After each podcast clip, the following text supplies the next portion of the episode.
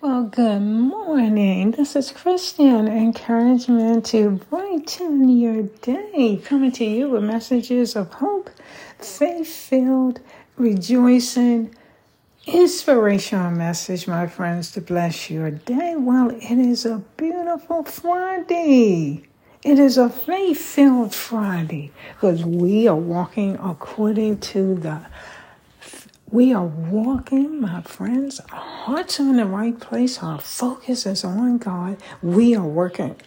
We are working and we are walking according to his purposes. Yes, praise God. Glory to God. It's a new day. And today we will be breathing in God's amazing grace in our lives, looking for his blessings. I have some wonderful quotes for you. This is from Stay Healthy and Safe. Life is short. Don't take one day for granted. Everything can change in a moment. Be grateful for all that you have and all that you are. Remember who is most important to you in your life and let God be at the top of the list and always cherish them because life is a gift and we are blessed. You know, friendship with God is reserved for those who reverence him. And with them alone, he shares the secrets of his promises. According to Psalms 25 14.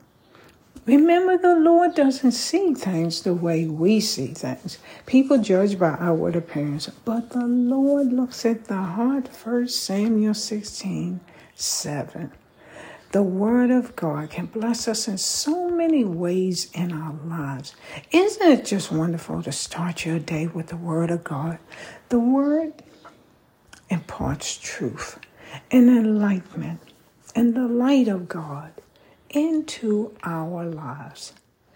And we need to be diligent and faithful in reading the Word of God and allowing the Spirit to touch our hearts and our minds, my friends. Now, you remember, keep trusting God. Don't look at your circumstances and remain focused on our Lord and Savior Jesus Christ because God is able to change any circumstances.